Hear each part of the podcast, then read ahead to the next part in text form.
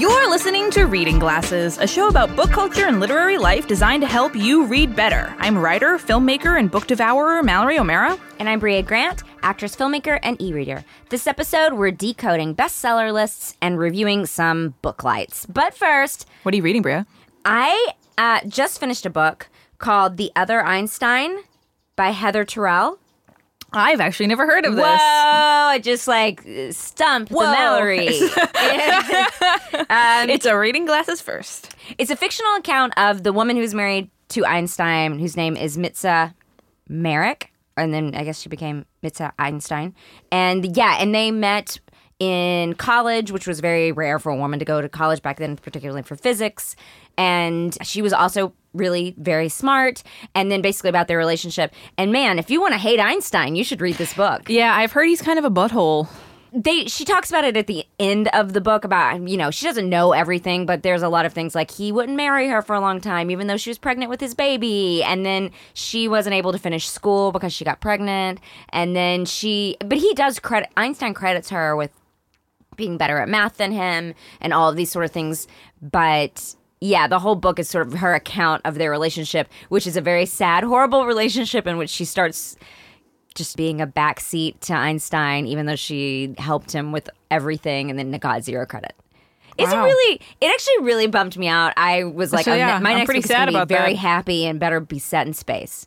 Puppies in space for Brea. Yeah. What are you, what are you reading, Mallory? I am also. Re- I mean, this isn't. It's not so sad. This is more angry. It's uh, called "Witches, Sluts, and Feminists." oh yeah, yeah, yeah. by Kristen Sollee, and it's sort of it's a it's pretty small. It's a pretty slim book, but it's just a collection of essays about how the history of witches is really a history of women and feminism, and how that goes from like you know ancient Egypt all the way to, to now. And uh, it's really really interesting. I read a lot of books on feminism, and I wear a lot of black, so this is a pretty good. This is your, perfect this for is the me. Venn diagram of Mallory. Yeah, it's it's great. So we want to take a moment to share some listener feedback. Lyle wrote in about our comics episode. Thanks for giving comics the attention they deserve. However, I'm a little surprised there was no mention of webcomics. Oh. As a kid who loved comics but who had no money or interest in superheroes, web- comics were my door into exploring the comics world. Typically, the comics author will post a page or more online on a specific schedule free for anyone to read, with donations highly appreciated. As a trans man and artist, my favorite thing about them is that web comics can be about anything, and there's no publishing company dictating what topics an author can and can't have published. They aren't for everyone, but if there is a story you aren't seeing told at your comic shop, you're bound to find it in a webcomic. Some recommended authors are Tom Siddell, Emily Carroll, Der-shing Helmer, Ariel Ries, A- Evan Dahm, Tracy J. Butler, and Magnolia Porter. Oh wow, we should do a webcomics episode. Yeah, because I love webcomics. I don't really read them, but I'd like to know more about them. I And when we do these fan. episodes, I do research. Yay! So Aaron wrote in about our book shame episode.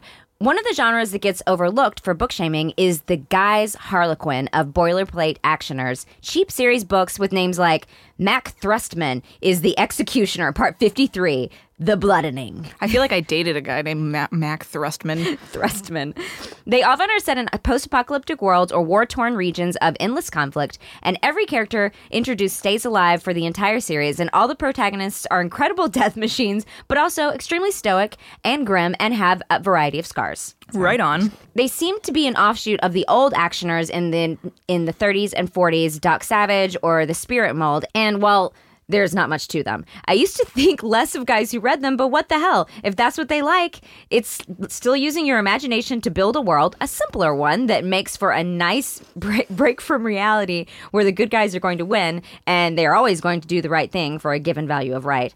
I stopped scorning other people's reading habits when I was listening to a prisoner advocate years ago, and he said, I've never heard someone say that they were in prison because they only read comic books. I constantly hear them say that they are in prison because they can't read. That sentence changed a lot of my thinking. Aw, Aaron, we're with you on that. Really are, and now I'm very interested in these, like, guys a Harlequin. I'm going to get you the Mac Thrustman series, all parts, 1 through 53, Brea. so you can email us at readingglassespodcast at gmail.com. As always, we want to thank Danielle, who runs our Facebook group. Go over there and check it out. They're always talking about what they are reading. It's, it's going to be a thousand exciting. people in there pretty soon. Super exciting. And also Chrissy and Rachel, who moderate our Goodreads page. And Reading Glasses is pleased to offer interactive transcripts of the show through Gretta. Go to G-R-E-T-T-A dot com slash reading underscore glasses to read and turn your favorite reading glasses moments into clips that you can share out on social media. In Reading Glasses news, uh, we have decided, if, if you notice, we do a book tech about once a month these days, and we are right now personally buying those. So, what we decided to do is set up an Amazon wish list account that you can go in and you can purchase things for reading glasses, weird things that are on Amazon for our our our book tech review section. Yes, and Right. we will. You can get it. It will be sent to us, and we will test it out and talk about it on the show. And hopefully, it'll be interesting and not terrible. yeah. And so we picked out a bunch of weird stuff. We put it on our Amazon wish list. It's everything from like additional weird reading lights. We're going to talk about reading lights today mm-hmm. to book socks to uh, all, all of Candles that smell like books. Hopefully, we'll go over better than the book perfume. Yeah, so if you're interested in sending us a little gift, go to our wish list and we'll definitely give you recognition if you buy something off that wish list for us. Absolutely. And if you guys ever have suggestions for book tech that you want us to to review, just email us or tweet at us. We'll totally check it out. We're always looking for suggestions. So before we talk about bestseller lists, we're going to take a quick break.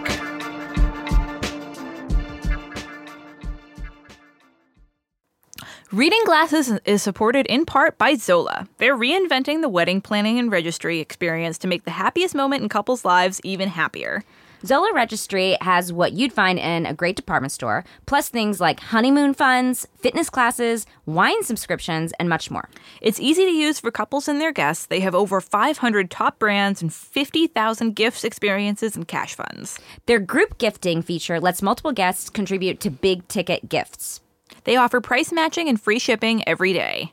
Yeah, and we actually got to explore the site a little bit. They have all sorts of really cool stuff on there. It's super easy to use. yeah, if there's anything you were thinking you wanted, they definitely are going to have it on there. And it's sort of a new way to do wedding registry. They even had pet stuff, which was very impressive to me. Not like if your pets get married, but like if you have pets. and you can buy cute stuff for your pets. I personally was very jealous of the orange juicer that was on there. Very mm. exciting stuff. And it's a really beautifully done website, so it's not like people are just clicking on your regular other kind of registry site. Yeah, it's going to snazz up your wedding. To sign up with Zola and receive a $50 credit towards your registry, go to zola.com slash reading glasses. That's Z-O-L-A dot com slash reading glasses. Hey everyone, Freddie Wong. Matt Arnold. and Will Campos. Here to tell you about Story Break, a writer's room podcast where every week we, the Hollywood geniuses behind Video Game High School, have one hour to turn a humble idea into an awesome movie. Thrill as we weave the tragic tale of Jar Jar, a Star Wars story. We're gonna double down on everything that made the prequels great. Jar Jar, trade Federation, politics. Gasp as we assemble a pantheon of heroes for the Kellogg Cinematic Universe. We could get rid of Snap Crackle Pop. I wouldn't even miss them. You're crazy. They die in the second act. Oh come on! and join us as we make fun of Matt as he struggles to name a single Beyonce song. Well, yeah, put a finger on it. Sure, she wants to be Beyonce. Put a finger on it. Beyonce's famous song. Will we break the story? or will the story break us? Find out by joining us in the writer's room every Thursday on MaximumFun.org or wherever you get your podcasts.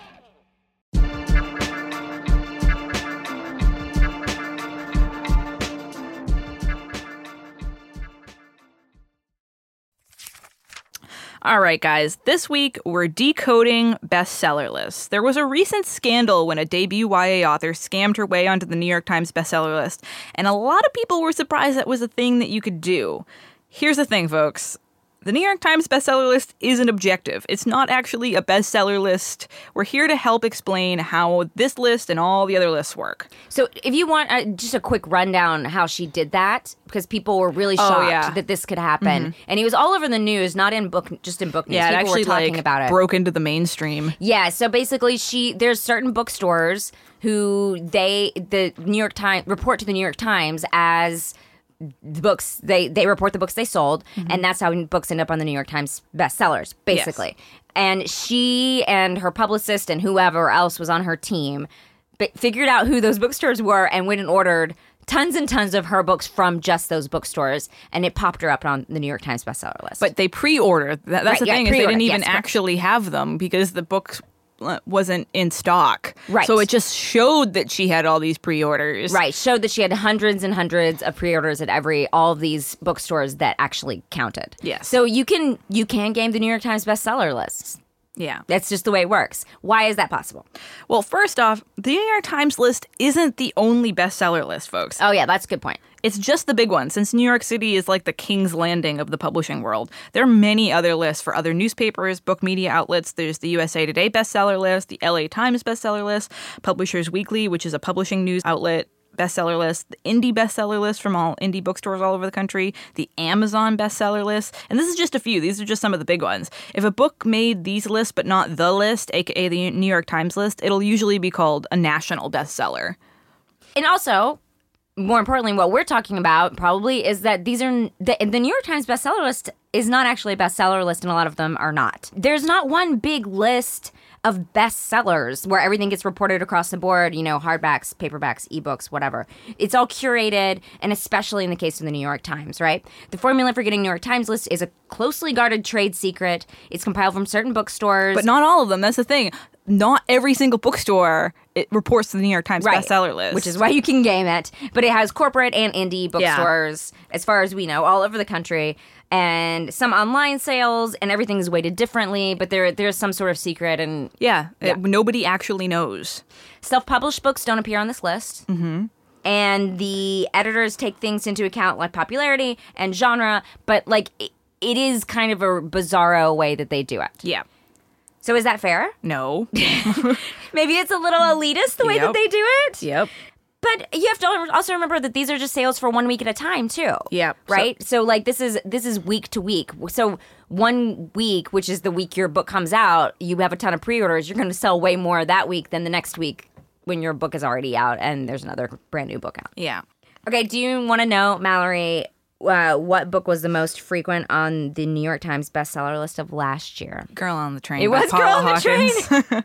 Girl on the Train is a hit. fiction. This is a top, Yeah. and it was on there the most times. The weird thing is also you can't just look and say what book sold the most. Yeah, that's an impossible It's thing an to do. impossible number. You actually you can only see like oh it was on the New York Times bestsellers for five weeks, six Yeah. weeks in a row or something like that. Do you want to know what the number one New York Times bestseller list is? The top book fiction book right now as of this recording. Sleeping Beauties by Stephen King and Owen King. This week, number one right now is a Jack Reacher book called called The Midnight Line. Jack Reacher book. Who knew? Who knew? well, actually, Lee, Lee? Child probably is always on there. So the Amazon bestseller list is similar because there are certain algorithms that make specific books pop up for Amazon customers. Books published by Amazon are going to get a bump there. And a lot of books get on bestseller lists because the ebook was on sale on Amazon. I know people who made the bestseller list because their ebook was on sale for one ninety nine one week. It can Oh, all it can wow. all- yeah, it can all be luck and it can all be who else is selling a lot that week. I have one more fact for you. Yes, give it. What do you think is the best selling book of all time according to the Guinness Book of World Records? And that does not include like non copyrighted works like the Bible. The first Harry Potter, Harry Potter and the Sorcerer's Stone. No. According to the Guinness Book of World Records, the be- world's all time best selling book is the Guinness Book of World Records. I was gonna. That was my second guess. No Since It was joke. published in 1955. Global sales in some 37 languages have exceeded 124 million as of I feel like Guinness, which the is Guinness Book of World Records is not allowed to uh, to publish facts about It It was itself. such a funny fact that I had to write it down because the Guinness Book of World Records announces it and they say, We're very proud of this one.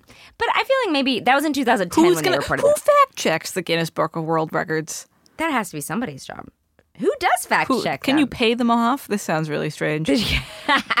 all right, so how does all this affect your reading life? You're listening to all this, you're like, what does this even mean? So when you pick up a book and it says bestseller on the cover, you think, well, oh damn, a lot of people love this book, I should read it. And that's true. It's just not as true as you think. That most likely means that a lot of marketing dollars and networking went into it. And that's fine. Just Yeah. remember, it's not the best way to judge the quality of a book or whether or not you should read it. Like, if you like reading buzzy books and following bestsellers, that's totally cool, awesome, but you should know how they work. And also, be sure to check out your local indie bookstore if you have one, since many of them will do their own bestseller list of what they've been selling the most of in the store, and that is not something that you can game. I mean, I guess if you like went in and like actually did order 30 500 books. Yeah, okay, that would. I was actually just recently in Powell's in Portland, and they have their own bestseller lists, and it was very different than ones that Yeah. would be in LA because they were almost all Portland centered books. Oh, that's cool. Like, um, actually, Colin Meloy's Wildwood was up there, the one that was from years ago. Oh, that's because I think a lot of people in Portland want to read a Portland based book. People in Portland love Portland. Let's be real. You know what? Go for it. I, I mean, I love Portland too, but they people in Portland want to read books about Portland. mo- more power to Portland. Mm-hmm. Brea, do you follow bestseller lists? Do they factor into your reading life at all? No, not really. It was funny when we were doing this episode because I was trying to think of any bestseller lists that I ever look at. I mean, so when I pick up a book and it says bestseller, I take that into account. I think about that. I like when I see that and then I'm like, oh, maybe, obviously, someone likes this book, right? One person, if it's on a bestseller list, one other person has read the book and enjoyed it. it's not you. You're not the first. So I mean, at that level, you know that it is a book that is probably readable.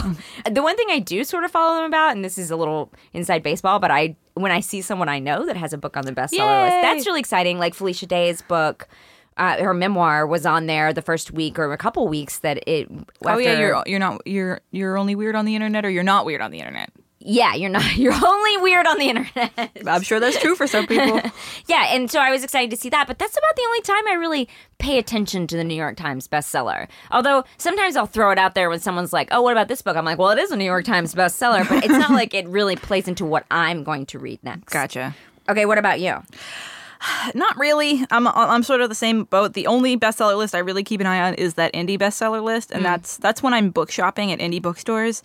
You mean like the ones that the bookstores do? There's not like Um, Yes. you're not looking online at an indie bestseller. I list. know sometimes I will look at the actual like with capital letters indie bestseller list. Oh, oh, oh. Because there's a independent booksellers association, and this list is obviously more independent and less swayed by big marketing dollars. And the indie booksellers hand sell a lot of books that they personally love, and indie bookstores get to choose what books they sell. So I find it really interesting to see what books make this list because it's actual people. It's not like a marketing team that's like we want to put a bunch of money into this book and do a big push on it, which is nothing wrong with. But I think this is a little, you know, it's more interesting to me because you often see a lot of small press books on this list that you wouldn't otherwise hear about that are making it just because people like them as Yeah. opposed to it having a you know a big PR team behind it. Right. So that stuff really, really interests me. And I found a lot of really great books because of that. Uh, Her Bodies and Other Parties by Carmen Maria Machado, that just came out recently, was on that list. And I saw that and bought it and was like, ooh, this sounds amazing. And it was. So yeah, I just like, again, because the the big one in the New York Times bestseller list is like, actually, guys, there's an editor for the bestseller list for a reason. It is edited, it is curated. It's Right. not, they don't, there- there's not like a guy with like a big, thick pair of glasses every week, like looking at a, looking at a tally of numbers to see who is the best, who, who sold the most. That's not how this works. So that doesn't, I- don't know, it just doesn't really interest me. It Yeah. doesn't affect my, it doesn't affect my reading as much. It's Sometimes funny, I'll it's be funny like, that both of us don't really pay attention. I mean, I'm sure there are a lot of people do. I'd love to hear from listeners who do go and look and read them all. Yeah, I know a lot of people who like literally read the New York Times like in print and like look at the book every week. And it, for an author, it's great. It's you know free publicity. Sure. It's you know a lot of people read that every week and they're like, oh, I've never heard of this book, but it's a New York Times bestseller. I should pick it up. And a lot of bookstores will do like the New York Times bestseller list table. Here, you know, here are all the books that are on the list. But I don't know. I guess uh, I don't give a shit. yeah, I mean, it's funny. It's funny because you and I, when we did our awards episode, we were much more like, oh, we do read the awards and we care about what books get nominated. But it's funny, we neither of us are really big on the bestseller world. Yeah, I eh? don't know. I guess it just like there's so much that goes into things being bought. Yeah. We and we both of us know this as creatives and filmmakers. Yeah. There's so much that goes behind, you know, there's so many people who buy things just because people buy things because they see them. Right. So it, I know we both of us know that it's not necessarily a uh, reflection of quality or a good book. So Yeah. yeah, I guess I'm just well, both of us are also a little biased because we're in the book world a lot. It's true. Or like, I don't necessarily, I'm not necessarily reading what the general population is reading. You know what I like when I think about like what books I'm going to be.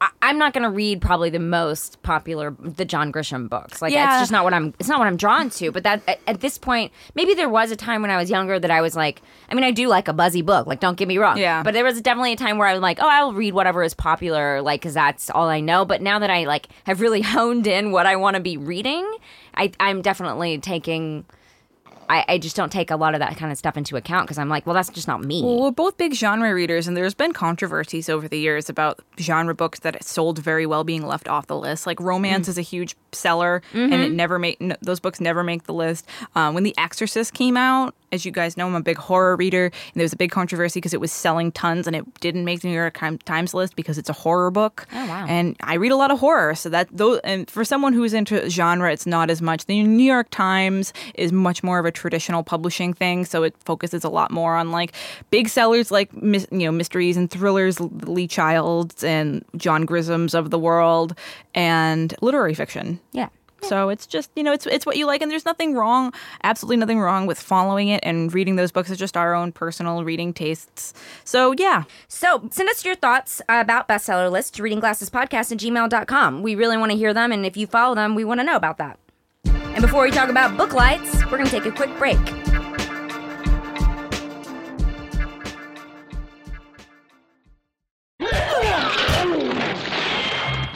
Sorry about that. Just had to dispatch some goons real quick. Hi, I'm April Wolfe, lead film critic at LA Weekly, and when I'm not kicking butt, I'm hosting the new Maximum Fun podcast, Switchblade Sisters. Do you love genre films? Do you love female filmmakers? Do you love discussions on craft? If your answer is yes, you'll love Switchblade Sisters. Every episode, I invite one female filmmaker on, and we talk in depth about their fave genre film and how it influenced their own work. So we're talking horror, action, sci fi, fantasy, bizarro, and exploitation cinema. Mothers, lock up your sons because the Switchblade Sisters are coming for you.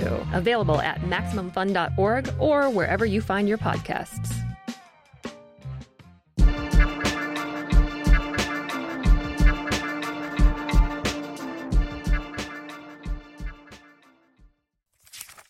Let's look at some book tech, advances in bookish technology. This week, Brea and I look at some book lights.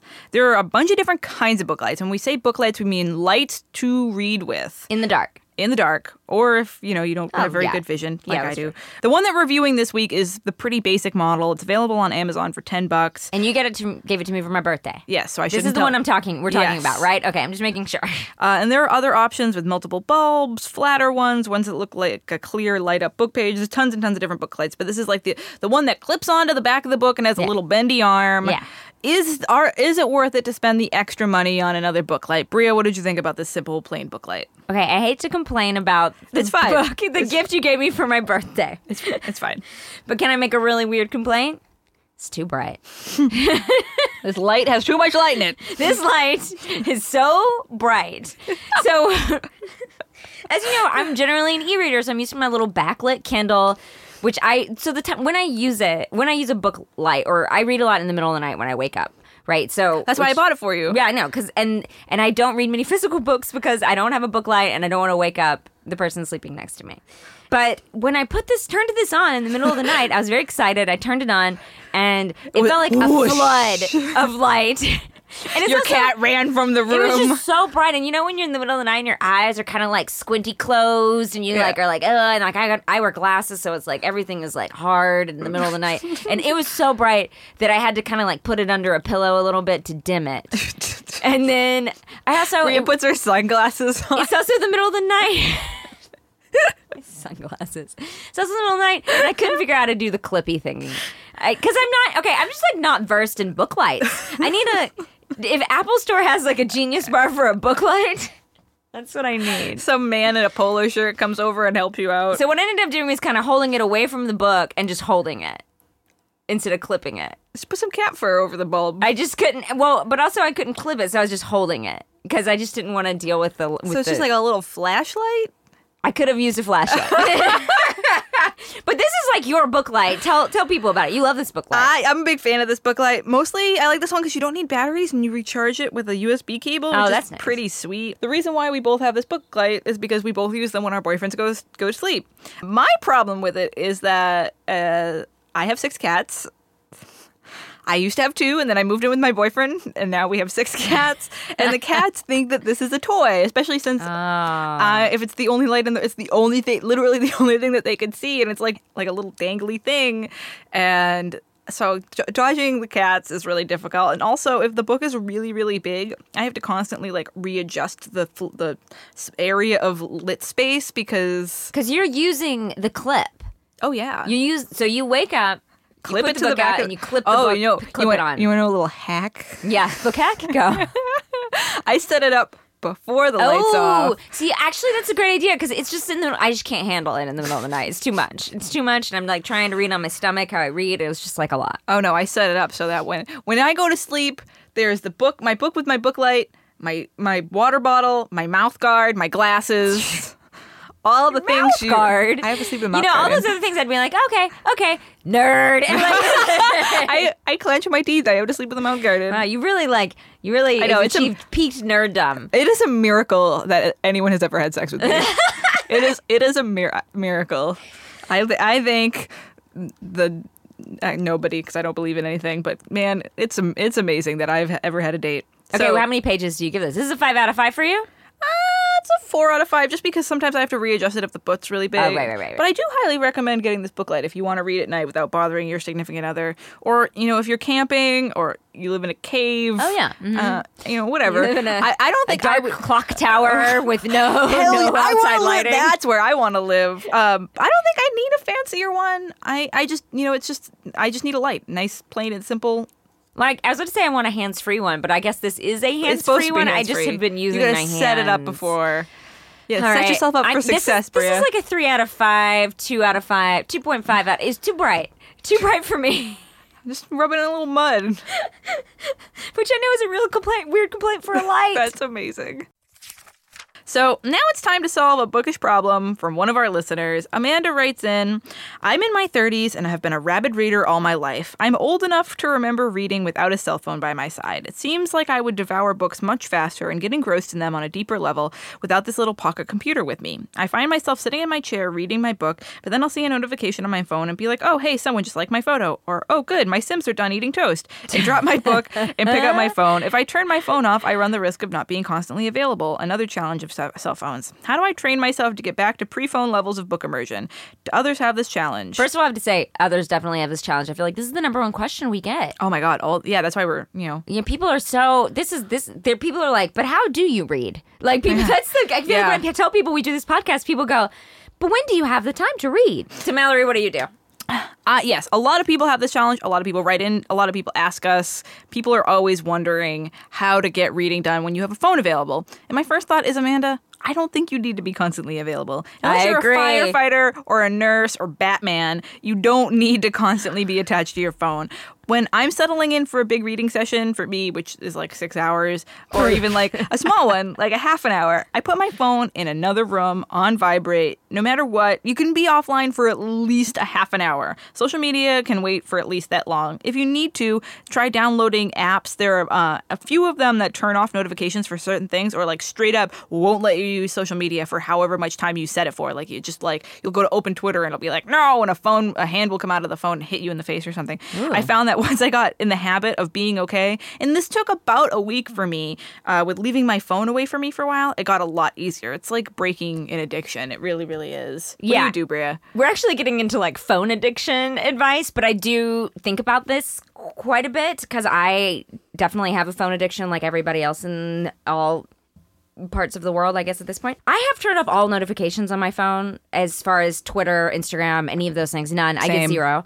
And I also don't even do vibrate anymore. I just have it on silent 100% of the time. And so I get notifications for phone calls and text messages. Same. But I don't it doesn't vibrate, it doesn't make a noise. And if I know if you know you have a call coming in or something like that, just turn on your ringer and Yeah. turn it off when you when you're done or when you go into a movie theater or something like that. Now, this is obviously advice for me, but I don't want to be 100% available all of the time Oh, to same. people. And you actually don't need to be. If No. you text someone and they don't reply for two hours, they're just busy. Yeah, it's okay, man. It's okay, and people can't expect you to be available all of the time. And this is just all my whole you trying to be. For me personally, I just Some felt that life I advice wasn't. for Mallory and Brea. I just felt like I wasn't being present all the time. I felt like I was constantly looking at my phone and wondering what was going on. And especially, I had an Apple Watch for a hot minute. Oh my god! Oh. because it would it would it taps you on the wrist. Is there a bug on your computer? yeah, an ant just crawls across the outline. I was like, whoa. The Apple phone like taps you on the wrist when you get a That- notification. I'm getting an anxiety attack just having you tell me about that. yeah, and it, it made me it turned me into an asshole because like someone would text me and I would immediately look at my wrist and people would think I was looking at the time and they're like, Look "Are you?" the and they're like, "Are you go." bored?" Because that's universal, uh, like like sign for I'm bored. What time is it? I'm gonna leave. That's like that was that meant. hilarious. and also from a rating standpoint, you can't real again, you can't get really engrossed. You can't really concentrate if you're looking up at your phone every two minutes. Yeah, which is why I kind of like reading on planes and things where there's absolutely no distractions. So anyway, I know I've talked about this before. My other last piece of advice is to take a social media break one day a week. Mm-hmm. I know, and it's actually so fucking hard. You don't think Yeah. it's going to be hard, and you're like, oh, I could do that, but it's really you can do it. You, it's going to be hard, and you can do it. And the first day you do it. You're gonna pick up your phone a hundred times, and you're gonna look to go to Instagram and or whatever your social media addiction of choice is, and you're gonna go, oh, you know what? I'm not doing social media today, and then you put it down, and then five minutes later you pick it up again. Yep. My suggestion for when you start doing this is open up your Kindle app. If you have, if you pick up your phone, you open up an app, open up the fucking Kindle app. Like that's something you could be doing. You could do this on your social media day off. That's really smart. Or you can do it just any day of the week if you're getting addicted to your phone. You find that you want to look at something. I promise. The weird thing about doing a social media break is the day after you pick up your phone way less. Oh yeah, it's great. So I, I usually do it on Saturdays, although I've gotten bad and done it on like Sundays or Mondays or whatever. Anyway, but I'll find that the next day I'm not as interested in my social media. But then by the time the week rolls back around, it's again really hard on that Yeah. Saturday, which It is really so is. weird. I understand this problem though, because we are expected to be constantly available, and so anything that you need to be present for is hard. Well, and uh, with social media, it's a constant stimulation. You're getting stuff thrown at you five zillion, you know, five zillion times every two seconds. But when you're reading, you're uh, absorbing information at a slower, less frantic pace, and your brain's like, "But no, I want, I want all the stimulation. I want all the pictures and gifts and shiny things and noise and lights." And you're, it, it takes a little while for you to just calm down. Yeah, but I do think that like setting aside 20 minutes. Don't look at your phone for 20 minutes. Mm-hmm. And and you know, yeah, set it on mute, set it take off the vibrate so you can't even feel that. Yeah, and just do one and chapter. read for 20 minutes. And that you're going to be surprised how you feel very good after that. Yeah. It makes you feel better. And also, uh, my tip for this too is if you're if you're quitting, trying to get uh, uh, out of your phone, pick you know pick a book that's a thriller. Pick a book that is easier to easier to read Oh, and more engrossing. That way, you know it it it's uh, makes it easier for you to get more in the habit of reading. Don't pick up War and Peace and try to go from going on Instagram to reading that. You Yeah. know, give your you know set yourself up for success. True. But if you want us to solve your reader problem, you can send it to readingglassespodcast at gmail.com. If you like the show, please rate and review us on iTunes. It's really great for us and helps us reach more readers. It makes me really happy. Reading Glasses is pleased to offer interactive transcripts of the show through Gretta. Go to gretta.com slash reading underscore glasses to read and turn your favorite Reading Glasses moments into clips that you can share out on social media.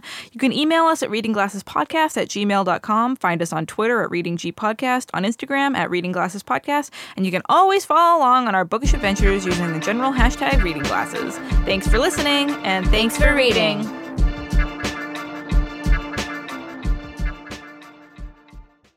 MaximumFun.org.